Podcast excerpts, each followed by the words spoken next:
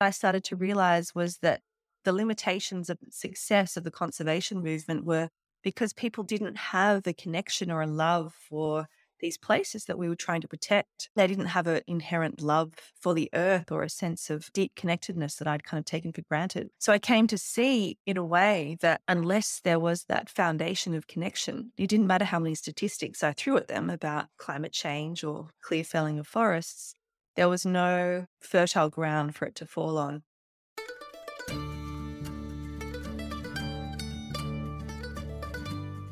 You're listening to the Good Dirt Podcast. This is a place where we dig into the nitty gritty of sustainable living through food, fashion, and lifestyle. And we're your hosts, Mary and Emma Kingsley, the mother and daughter founder team of Lady Farmer. We're sowing seeds of slow living through our community platform, events, and online marketplace. We started this podcast as a means to share the wealth of information and quality conversations that we're having in our world as we dream up and deliver ways for each of us to live into the new paradigm, one that is regenerative, balanced, and whole.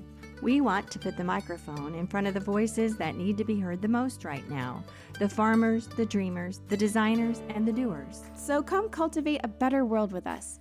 We're so glad you're here. Now, let's dig in.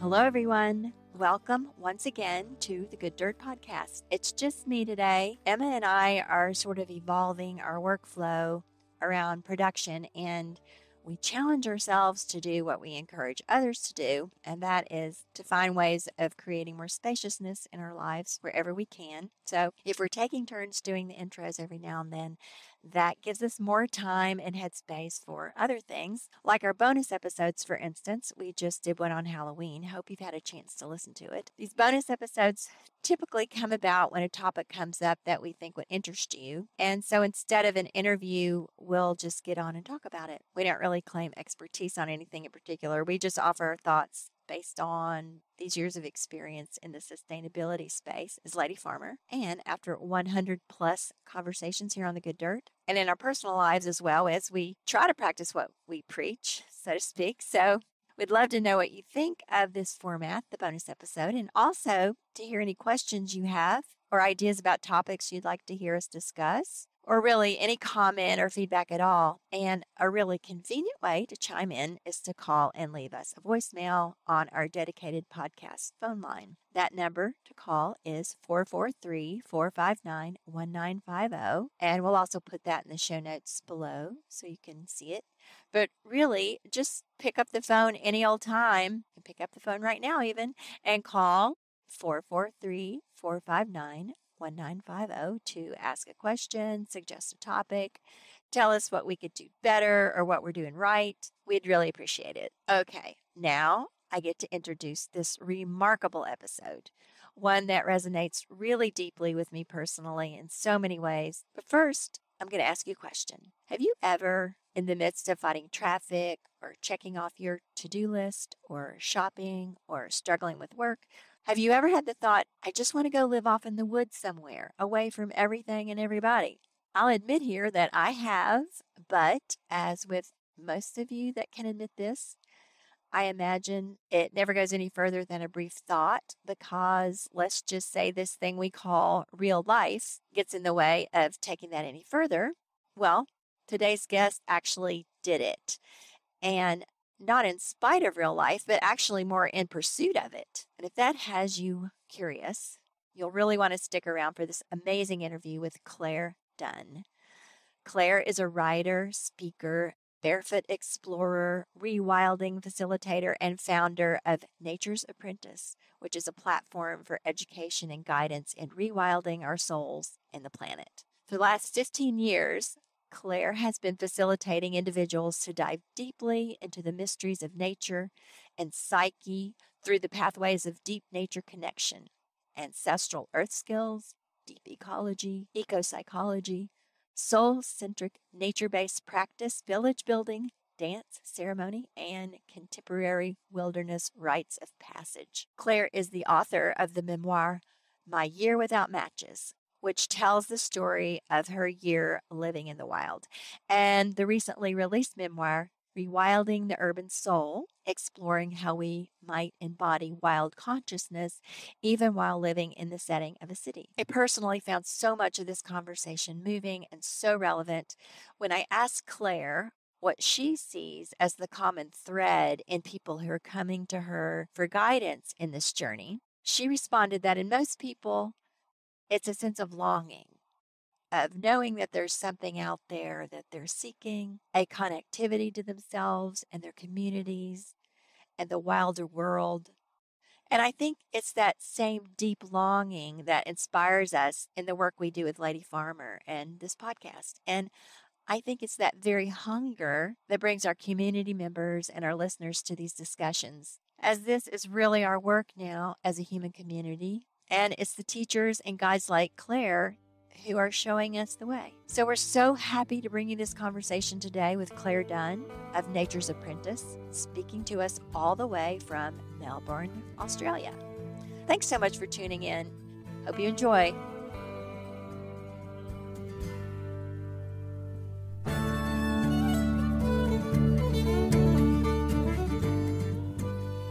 My name's Claire, and I'm here chatting about my work in deep nature connection and nature based soul centric human development. And I'm the founder of my business, Nature's Apprentice, which connects people in a more deeply way to themselves, to the more than human world, and to community. And I've been running this business and offering rewilding and deep nature connection practices for about 10 years now. And this comes on the back of my own exploration into the relationship between humans and nature and how we might live in a more original, animistic, deeply respectful, and enlivening way with our world and its wholeness. And there's so much more I could say about what I do and yeah, how I came to be doing it. But I'm looking forward to this conversation. I'm so excited to be chatting. I've heard the term rewilding. I think I understand what that is, but can you tell us what you mean by rewilding?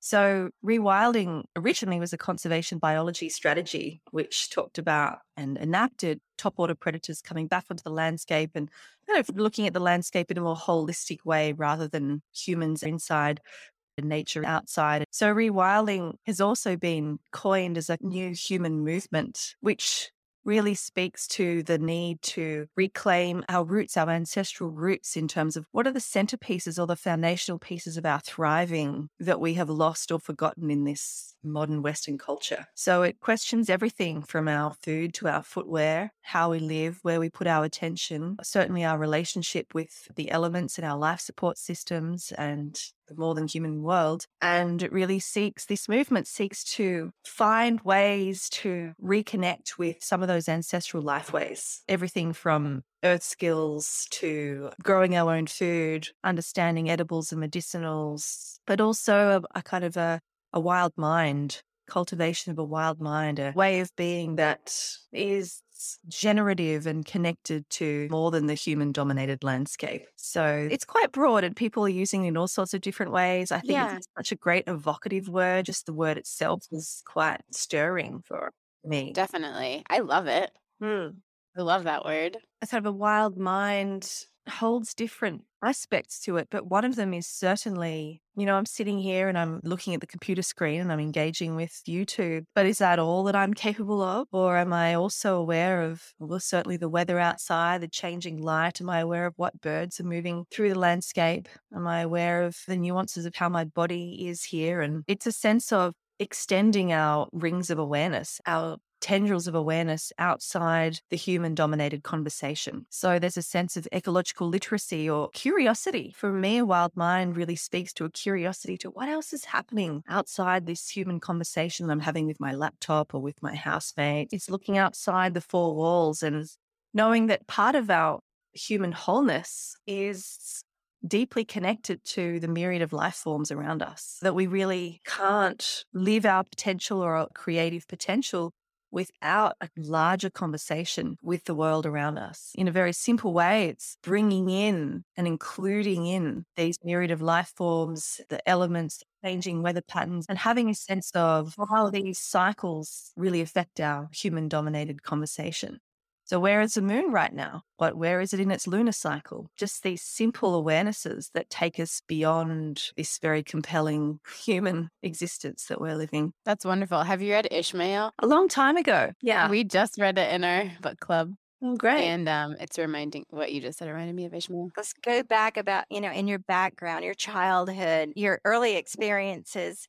What are some of the factors, or perhaps even an aha moment, what it would be that led you in the direction of this work you're doing? Well, I was lucky enough to grow up on a farm. Yeah, growing up on a river. I always seem to live on rivers, which is not by design, but it somehow suits me. Growing up, you know, in the era before we only had two channels of TV and there wasn't any green time at all. There was no computers or devices in the house apart from this one fuzzy TV between 5 mm. kids. So really we were part of what Richard Louv would call the last child in the woods, you know, that mm-hmm. generation that still grew up mm-hmm.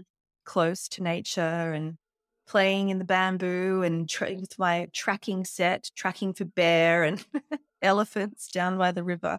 So I feel like I was given a pretty amazing dose of vitamin N nature time when I was a oh, kid, oh, yeah. which set me up well and when I left home and went to university in Sydney to study writing and communications, what I actually discovered was this environmental movement, which was completely alluring and completely new and exciting to me at the time. And it was an aha moment in a different kind of way when I actually realized as an adult that we are destroying the very life support systems upon which we rely. And there was a moment where I actually felt it in my body as some tragic awakening this truth of the ecological crisis, of the perils of our times. And so from then on, I became a dedicated, committed conservationist and worked for many years in lots of different conservation organizations. And then towards the end of my 20s, I started to, well, there was kind of, there was an external and an internal pull going on externally, what I started to realize was that the limitations of success of the conservation movement were because people didn't have a connection or a love for these places that we were trying to protect. They didn't have an inherent love for the earth or a sense of deep connectedness that I'd kind of taken for granted. So I came to see, in a way, that unless there was that foundation of connection, it didn't matter how many statistics I threw at them about climate change or clear felling of forests, there was no fertile ground for it to fall on. And the other thing that started happening was a really strong internal pull towards more of like the mysteries of nature and psyche. So, a pull towards spending lots of time alone in nature, learning about nature, like reconnecting myself back into mm-hmm. that animate force of life, the animate world. And this is also another aha moment came when I attended my first Earth Skills course in uh, primitive skills and nature observation and awareness. And something in me just woke up in a really profound way and, and just kind of grabbed hold of me and said, You must follow this thread. There's something here for you that is so compelling. And yeah. so that started me on the path that I'm now on, which was going deeper into eco psychology and the human nature relationship, which took me into my year that I spent in the woods practicing wilderness survival skills and deep nature connection. And from there has flowed all of my work, all the work that I am now so passionate about how to reconnect people with a sense of themselves as part of this web of life and really coming home to a deep love for the earth, deep love for the planet. So many aha moments along the way, but I really feel like it was as much a movement of my own development that propelled me into this direction as much as an understanding of what the world needed in this time. So cool. I must say, my mom and I went to primitive skills. We call them gatherings here. Sure. A few years ago, we did not know what we were walking into. A friend of mine knew the person putting it on, and I do camps and work with kids. And so they just hired me to help with the childcare, and then my mom came too to help. Mhm. And we got there and we were like, "Whoa, what is this?" And had a similar experience. Like this Mhm. is just the coolest thing. Mm. And also, I can tell you, Mary Kingsley is just turning green over your year in nature. This is like her dream life. She's like loves this. So I'm really fascinated by what you're saying because what you're talking about with working for the conservation organizations and talking to people about caring for the environment and caring for the earth. And the thing that I perceive going on there is when we do that, we're like presenting things with this duality. We're just driving the wedge even more like there's us and there's nature and we need to take care of nature. Do you know what I mean? And what you're describing is sort of a personal next level thing of experiencing the oneness and the immersion. I want to hear so much. I want to hear about. Did you go to some program that was going on, or is it something you did yourself? You invented yourself? Like, I'm just going to go out and immerse myself. Do you see what I'm saying? How we walk around talking about protecting the environment as if it's this separate thing from us. Yeah, the idea was planted when I, I went over to the, United States actually and studied at Tom Brown G's tracker school Oh, the guy in New Jersey. in New Jersey. So I spent a couple summers over there studying with him, and they have a caretaker program where it gives people the opportunity to dive deeply into all the skills that they've been learning and live on the land in primitive shelters, etc. And I just knew that I wanted to do that, but I wanted to do it here on this land with my plants and animals and Mhm. and there was nothing that was on offer in that way. So I kind of helped put together a program which friends of mine ended up running, calling it the Australia's first independent wilderness studies program. And it was cobbled together in a ramshackle way, but six of us landed on a private property that backed onto quite a lot of national park. And this was back in 2010. And it really was a project of self initiated deep nature immersion. There weren't many rules, uh, just a sense of bring as little as you can and make the experience what you will. There was guest facilitators that would come in and teach us various skills, but for me, I was intent on turning my attention towards nature. I didn't really want to engage in human conversation very much. I wasn't particularly interested in human relationships. I was completely compelled to put my attention on the changing face of the bush and the changing face of my own internal landscape when I really immersed myself for four full seasons. So that's what I did. I made commitments. We all made our shelters by hand from just materials found in the forest. And I made a commitment to only lighting fires by rubbing sticks together. And pretty much my job description was the sacred order of survival shelter, water, fire, and food. And my days were spent in a combination of introspection and journaling and taking care of my survival needs and also a lot of wandering time, a lot of observation and wandering time, and just really steeping myself in the symphony of the forest and taking acute observation of what was moving around me and how it affected me. It was incredibly rich, powerful experience, which I just feel like such a privilege to have been able to to do and then write about. So there were other people out there with you, but you sort of chose not to interact very much, it sounds like. Yeah, the beginning stages of setting up our shelters and settling in was much more communal. But once I had my shelter built and I could move into it, I rarely shared a meal with anyone else. I really wanted to be alone. I just was in that really an initiatory phase of life, which called for a lot of solitude. And it called for a kind of a fierceness to ensure that I was getting what I wanted, which was that really deep immersion time in nature. I just was not interested in the human conversation at all. Okay, I have so many questions. Okay, first of all, was this stressful? Were you was it full survival mode really is what it is. And we use the term survival mode is like totally frenetic, right? And I'm wondering what that experience was like cuz really you I mean this is we talk about slow living on this podcast and it doesn't does not get much slower than what you just described.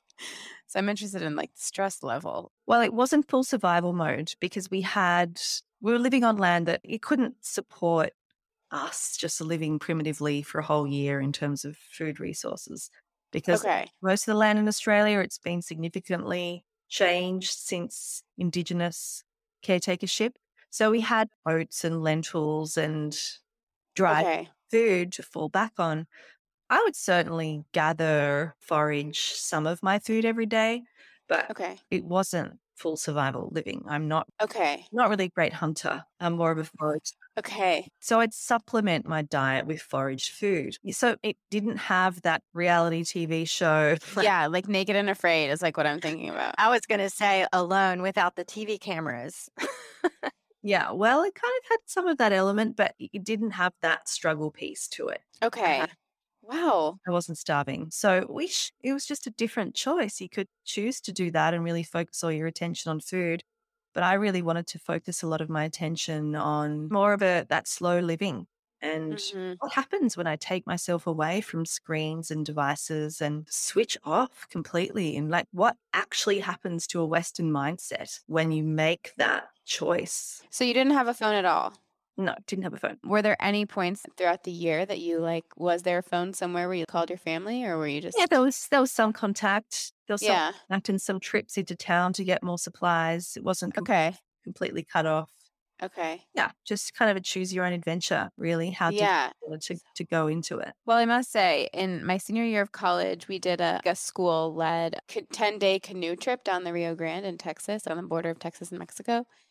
And it was 10 days. What is that? 10 nights? I don't know, nine nights. No phones because literally they didn't work there at all anyway. And it would drain your battery and whatever. And you we just like, you know, turned them off, left them on the bus, whatever. I still, I don't know why I haven't just done that again, but that was so transformative to me having 10 days without a screen Mm, uh, on top of of course camping every night and then being in that amazing landscape mm. if 10 days i know exactly what that was like without the screen and how i felt like my brain changed even i can't even imagine Mm. a whole year Yeah, when you say your brain changed, I think, you know, our brain probably really does change with the use of all the screens and everything. Well, it, it absolutely does. I'm sure there's research on this, but can you describe that at all? Like what that felt like over days and weeks and months Mm. of being like really disconnected from technology, from artificial communication for that long? yeah. I mean, it, it's like the frog in the slowly boiling water. You don't Mhm. kind of realize what's going on and until later down the track. But certainly in the initial stages, there was a bit of a feeling of detoxing from Mm. Western culture. So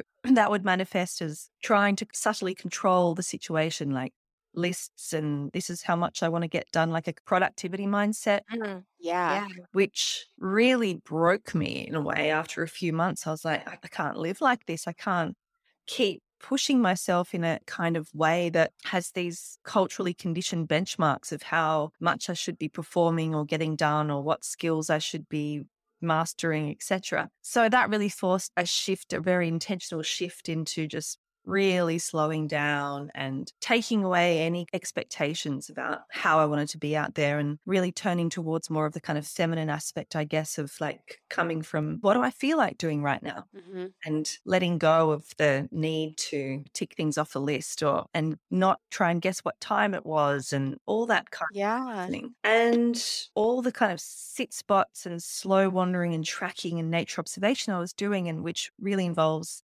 opening up the senses was very sensitizing. So I became very aware, very sensitive, much more intuitive. There was a kind of fine tuning of, my senses, which was a bit overwhelming when I came back into the world. And also, what started to happen is wanted a transformative experience, but of course, we don't really know what that means until we're in it. And what started to happen in the depths of winter is a kind of breaking down of my identity or kind of dissolving of my social identity and cultural identity, which actually was quite terrifying. It was just that sense of, I don't know, all the walls of which I'd built up my identity kind of crumbling and the existential questions of, well, who am I really? And lots of old emotional material coming up or old trauma moving through me from childhood that I didn't even know was there. A lot of old, just old gunk in this spaciousness that had the chance to mm. move. But at the time, it was really disorientating and quite terrifying. So there was lots of different shifts as part of it. And also, what started to move as well was much a deeper connection with my psyche or soul. So, in dreams and waking visions, and my imagination became much more my deep imagination, not fantasy per se, but the images in my psyche became a lot more vivid and I started to have a much deeper kind of conversation with one of my teachers, Bill Plotkin, called my mythopoetic identity, or who am I really at the heart, at the soul level of myself? And that's Mm. part of that year afforded me was that chance to drop beneath the level of white noise of our culture and and ask these deeper questions and have them revealed through this silence. So jealous. Sounds awesome. I was going to ask, did you experience like a really deep level of sleep? And you, you mentioned the dreaming, but did you feel your body's natural cycles really kick in mm. more? Definitely. Yeah. I'm not a great sleeper in general, especially when I'm in the city. But out there, it was long, deep sleeps and very much in rhythm with the moon and with, in rhythm with the seasons. So at this time of year, winter solstice for me, it was long, long sleeps and full of dreams. And I would write my dreams down and, and start working with my dreams and certainly up at first light. And that's the, the time I loved getting up anyway and wandering, listening, doing a sit spot, lighting a fire. Just the first few hours of the morning were really sacred time for me when I'd really tune in, deeply listen. Did you ever have a sense of like nothing to do? You talk about your to do list, and then when you you began to shed that, did you have a feeling like, gosh, I have nothing to do? I was actually really scared of being bored at the start of the year. That was one of my main fears. That and things like not having a couch and not having hot shower. And but that was really not something that I wasn't bored. I was just so full of, I guess, allurement is the word for the whole experience. And the skills that I wanted to keep learning, just they're endless. There's lifetimes of Mhm. learning all these primitive skills and uncovering deeper and deeper layers of the ecology around me. So I, I didn't feel bored. I felt lonely sometimes, but not bored. Mm-hmm. Yeah, I imagine, especially when you like some of that emotional stuff you're talking about, where in our Western world and the way that we're programmed, is, you know, my immediate thought was like, oh, she probably needed a therapist. you probably would have been helpful to process some of that stuff externally, but not being able to would have been an interesting experience too, I guess. Yeah, I mean, both. I'm sure it would have been helpful to have a therapist because to understand Yeah. the trauma and how to move it through the body. And also, the earth holds us, Yeah. recesses. And there's something, yeah, there's something very, I love the sense of just letting the energy that needed to move through me move through me and Mhm. trusting that and not needing to process it necessarily in Right. that we know how in Western culture. Or like And- understand it. I think that's part of our, we have to understand everything. Yeah. They have to rationalize, That's part of our control Mhm. stuff.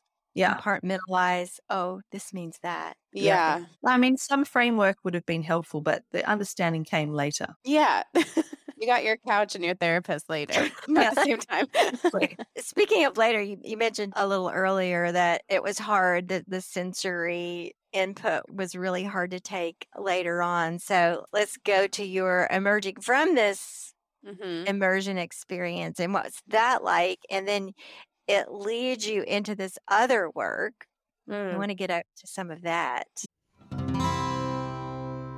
Let me tell you about what it's like to drift to sleep on a 100% natural wool pillow sourced from regenerative farms, wrapped in a lovingly handmade organic cotton pillowcase.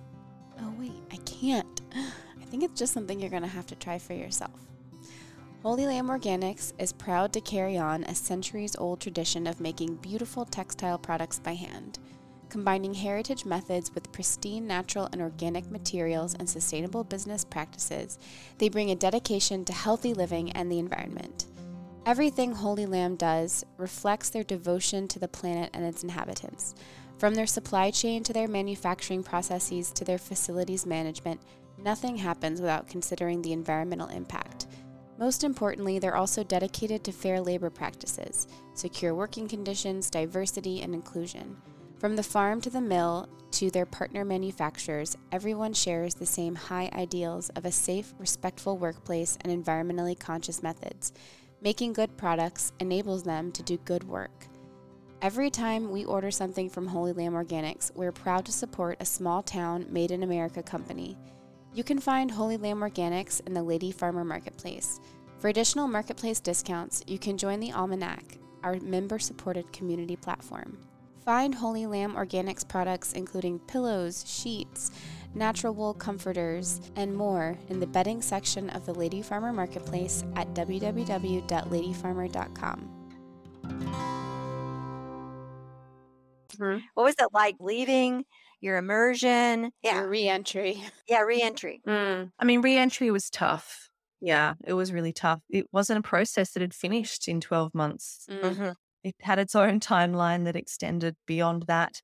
And I tried writing about it straight away when I got out. I just had this clear sense that I needed to write about my experience. I was still kind of like caterpillar mush in the cocoon. I hadn't formed to the butterfly yet. So it was really dancing with that sense of wanting to write about it, but I was still in the experience itself and just reacquainting myself with being on a laptop and getting my first smartphone and couldn't really go back to the life I had been living. Yeah, integration was definitely tough. And that's really where I needed good support and people who Yeah. understood the process I'd been through, which very few people do and did. I imagine there must have been a sense of grief about it. Yeah, I also had a lot of grief. Yeah. Leaving my shelter, it had really become sacred ground for me and leaving my sit spot and and leaving just the depth of that life, you know, just the richness of it. Points.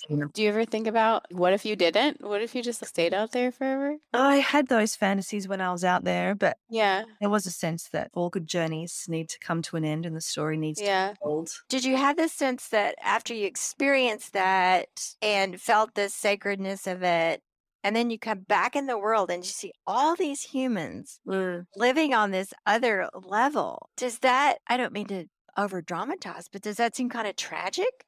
Yeah, I know what you're pointing to, I think, is just that really harsh juxtaposition of such a deep, sensitive life that in many ways felt so true for this nervous Mhm. system, this Mm. Yeah. wild human, this unconditioned self felt so right to live in that way and then to come back into such a fast paced, disconnected world. There was a lot of grief in that, knowing that I had to find a place within that again and knowing body way, not just an intellectual way, how far we've strayed from our evolutionary roots, how much we're missing in our lifestyle. And that's it certainly was a place of grief for me for quite a long time. But I also, you know, I have got the heart of a social activist, so I want to do something about it. Mm. I'm not someone who just wants to disappear in homestead. I really want to be engaged in cultural regeneration and cultural emergence. So you came out of this experience, and how did you begin reaching out Mm. to people? And was it a new way? Did you blossom into the butterfly with a whole new mission, switching from your conservation organizations to more of this heart centered, soul centered experience that you, from that came your work? Yeah, I mean, it all happened in quite an organic way. There wasn't really any strategic business plan or anything, but I just followed one step after the other. And the first step was knowing I needed to write about the experience, which after a long and arduous process did turn into my first memoir, My Year Without Matches. And from the release of that book, there was quite a lot of attention and interest and curiosity in the experience. And when people started to really hear about what I'd been experiencing, they wanted a piece of it themselves, of course. So then came a lot of invitations to start teaching and engaging. And that's where Nature's Apprentice came from, was to really meet the needs of the times of the people who really wanted to learn some of these skills that I'd been learning. And for me to have an opportunity to develop some delivery systems that could go some way to, to meeting this need. So I started guiding Vision Quest, which I'd been trained in some years before, and running rewilding classes and women's retreats that involved earth skills and solo time out on the land and just trying out and experimenting all these different ways of bringing in the classic kind of trajectory of the hero's journey in a way like now it's the time for giving now it's the time for like Mhm. bringing the treasures back to the tribe in a way. What I wasn't expecting was moving back to the city, which I did about seven years ago, moved to Melbourne and really found a whole new challenge of integrating such a wild experience into a city landscape, which then became the subject of my memoir that got published last year, which was Rewilding the Urban Soul How to Bring the Wild Back to the City, which I certainly wasn't planning on living myself but it's been such an incredible experiment in okay, you know, most of us live in urban environments. We don't all have the privilege of living out in the woods for a year. So, how do we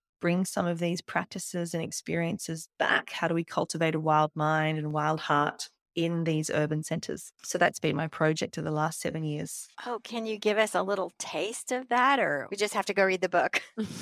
yeah, I guess one of the stories I'll relay is I started running a group here in in like an urban parkland over a couple of years, a group we called Rewild Fridays. And so it was my way of going, oh, let's see what could happen in like, you know, with a regular group that just meets between school hours on a Friday. So a group that was pretty much a core group of stable folk turned up every Friday. And in these urban parklands, we'd do all the skills that I was doing out in the bush. So all the basket weaving and hide tanning and string making and fire, fire friction and learning natural movement, nature observation awareness, doing all the sit spots and the bird language and all those kinds of skills. And what I found was that this group went really deeply into the skills and started to develop a really strong sense of connection. They started doing some of the practices at home down in their backyards or local parks. But it was something to do with the regularity and the village structure of like sharing the stories and, and sharing the challenges and keeping each other accountable to this whole project of deep nature connection. And some of them really had profound shifts in their sense of relatedness and belonging and started sensitizing that we were doing during those Fridays would translate into their like osteopathic practices or their work in different ways that was really unexpected. And it really showed me how these core routines of nature connection, as one of my other teachers, John Young, calls them, they really are transferable, translatable to different environments. It's not about turning back the clock to a hunter gatherer society. It's really about integrating them as much as we can wherever we live because wildness, not wilderness, but wildness is everywhere. It's all around mm. us. Weeds, edible weeds coming through the cracks in the pavement. It's the changing weather patterns. It's birds that are always telling us something. And it's just how much we choose to tune into that. Gosh, that's such an important message because and I think perhaps the average person listens to something like this and feels like it's completely inaccessible or it doesn't apply to them or they're too far down the rabbit hole of 21st century urban existence. Mm. But just to know that it is everywhere, it's ubiquitous. We can't escape nature, mm. actually. Mm-hmm. Mm. Can't escape the oxygen and the soil or the ground we're walking on and trees, and we can't escape needing to eat, all those things. But we don't think about that. We think about connecting with nature means going for a walk in the woods or whatever. So I'm curious to know that in your work, and you just described that story, but when people come to you, they come to your workshops, they come to your classes and weekends and these things. What are the common threads you see in people that come to you? Yeah, I mean, there are definitely common threads. And most people who come have a sense of longing. And longing is a really powerful currency. Mm because it draws you closer to what you're longing for but it's it's got this quality of knowing that there's something out there that you're seeking and that longing is generally around belonging. It's a longing for belonging. And that's on multiple levels. It's belonging to community, it's belonging to something larger than themselves, to some sense of connectivity with the wider world, the wilder world. And so they're seeking more aliveness. They're seeking a sense of self reliance or some more original way of being on the land and knowing that there's an emptiness involved in just being a consumer in consumer culture. So there's a hunger in them to be able to engage with the land and engage with the community in a in a much more visceral, real, raw way. And that makes it really easy for me to respond to. Because when people come with that kind of longing, then I can really meet them there because I resonate with it and understand it. And it's an ongoing hunger in myself for finding more and more ways for deeper connectivity. What is a vision quest? Vision quest, well, it's a kind of pan cultural ceremony. It's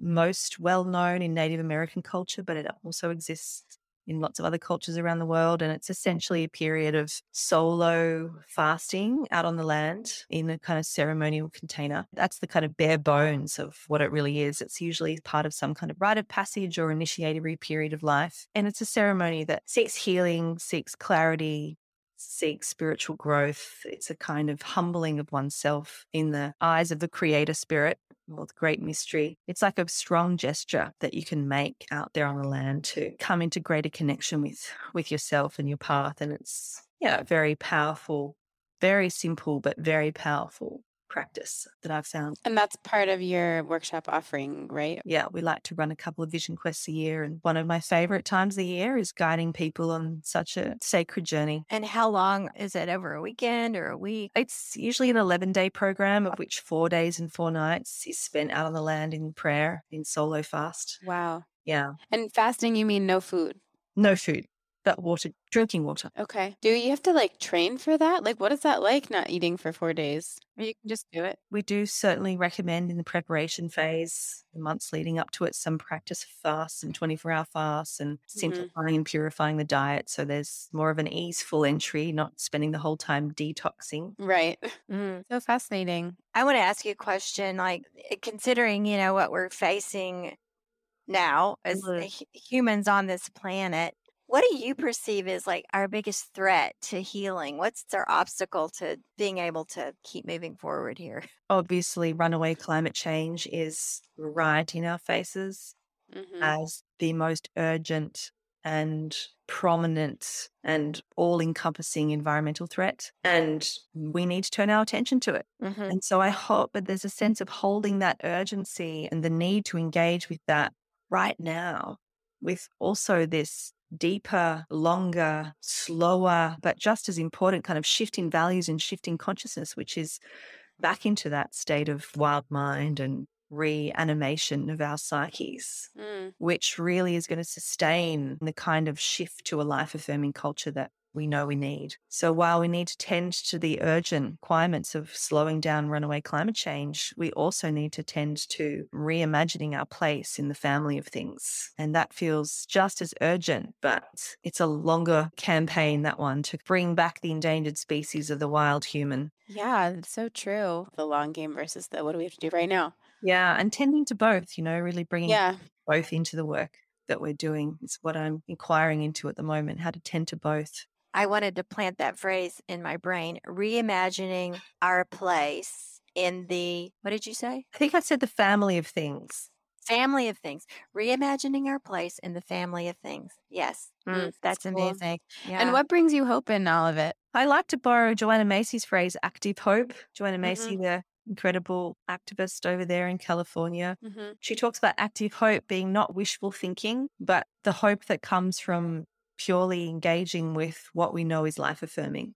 So waking up each day and choosing the path of life affirmation and engaging with change in our own particular ways, which for me right now is this work in deep reconnection. And that gives me hope that I've found my ecological niche in what I love to do. And so I'm fully engaged in my role in the world. That's hopeful to me. Mm. And getting to have conversations with so many other people who are on that path. feel like my work is inherently hopeful because it's really it's really tending tending to the fires of the seven generations from here. And i take my hat off to people who are engaged in more the cold face of climate change activism and so of course that work can be so full of burnout and that's why these places of deep reconnection and ceremony and wildness and aliveness are so important to keep our wellspring alive of hope and vision. Well, we always ask our guests what slow living means to them. And you've obviously had a year of the ultimate slow living and a lot of work with that concept in your own life and helping others with it. But what would you say to others, our listening audience, about slow living and people that are feeling led by their life instead of leading their life? Does that make any sense? How what would you say about slow living? It's an illusion to think any of us are really able to live in a slow way that our ancestors knew about and did. Like it's just not practical for us. We're engaging with this project of shifting the wheel of culture towards life affirmation. That takes a lot of work. And so for me it's it's really savoring those slow moments in the day. And just like I talked about the sacred morning time when I was out Mm. here in the woods, I also need an hour or two in the morning where I'm not on devices, where I'm really tending to that conversation with the more than human world, where I'm not talking to humans and my attention is really on the visible and invisible realms that are beyond the human. And that for me sets a foundation for my day, which is just vitally important. If I roll into the day without that time, then I find myself scrambling and kind of losing center. So it's really Yeah. savoring those moments. And usually for me, it's, you know, bookends of the day, the kind of dawn and dusk where that time's really important. What about the good dirt? What does the good dirt mean to you? Well, it's interesting because Tom Brown Jr., who I studied with the tracker, he had this phrase, dirt time. Hmm. And he would say it a lot, you know, it's like it's all about dirt time, which is really it's the grist of learning the skills. So when you when I hear about the good dirt podcast, I just think of dirt time. It's not the talking about it, it's the doing of it. The doing it and the messing up and the Yeah. yeah and the yeah. I love that. That's so cool. Yeah, my whole yeah, life feels like dirt dirt. time. Yeah. That's awesome. Claire, this has been such a joy. Uh, it's been so lovely chatting with you. Is there anything else that you want to leave us with today, or especially let us know and let listeners know? You've mentioned your book titles a couple of times, but where else they can find you and follow you? And Yeah, well, check out my website, naturesapprentice.com.au, and there's opportunities there to engage and keep in contact. And I'd love to hear some of the stories of listeners and how this has resonated. So that's a great way to find me. you guys, after you listen to this, you can call our voicemail number. It's in our show notes. You can tell us what you think of this episode and tell Claire your story, and then we'll Yes. then we'll be able to play it back to her. And your books are Rewilding the Urban Soul and My Year Without Matches. Okay. very cool. Thank you so much. This My was pleasure. a fascinating, wonderful conversation. Really appreciate your time. And we'll be in touch about when it's coming out and all those things. Wonderful. Yeah, thanks very much for the invitation and pleasure to chat to you both. Okay, Claire, well, enjoy the rest of your day. Thanks Thank so you much. so much. You too. Bye. Bye bye. Bye bye.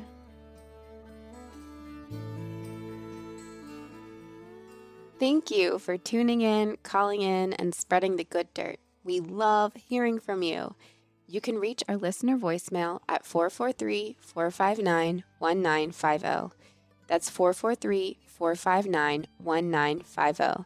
You can find this number in our show notes and in our Instagram profile. This show is produced by Lady Farmer, a slow living lifestyle community, and the original music is composed and performed by John Kingsley. For more from Lady Farmer, follow us on Instagram at We Are Lady Farmer. That's We Are Lady Farmer. Or join us online at www.ladyfarmer.com. We'll see you next time on The Good Dirt. Goodbye.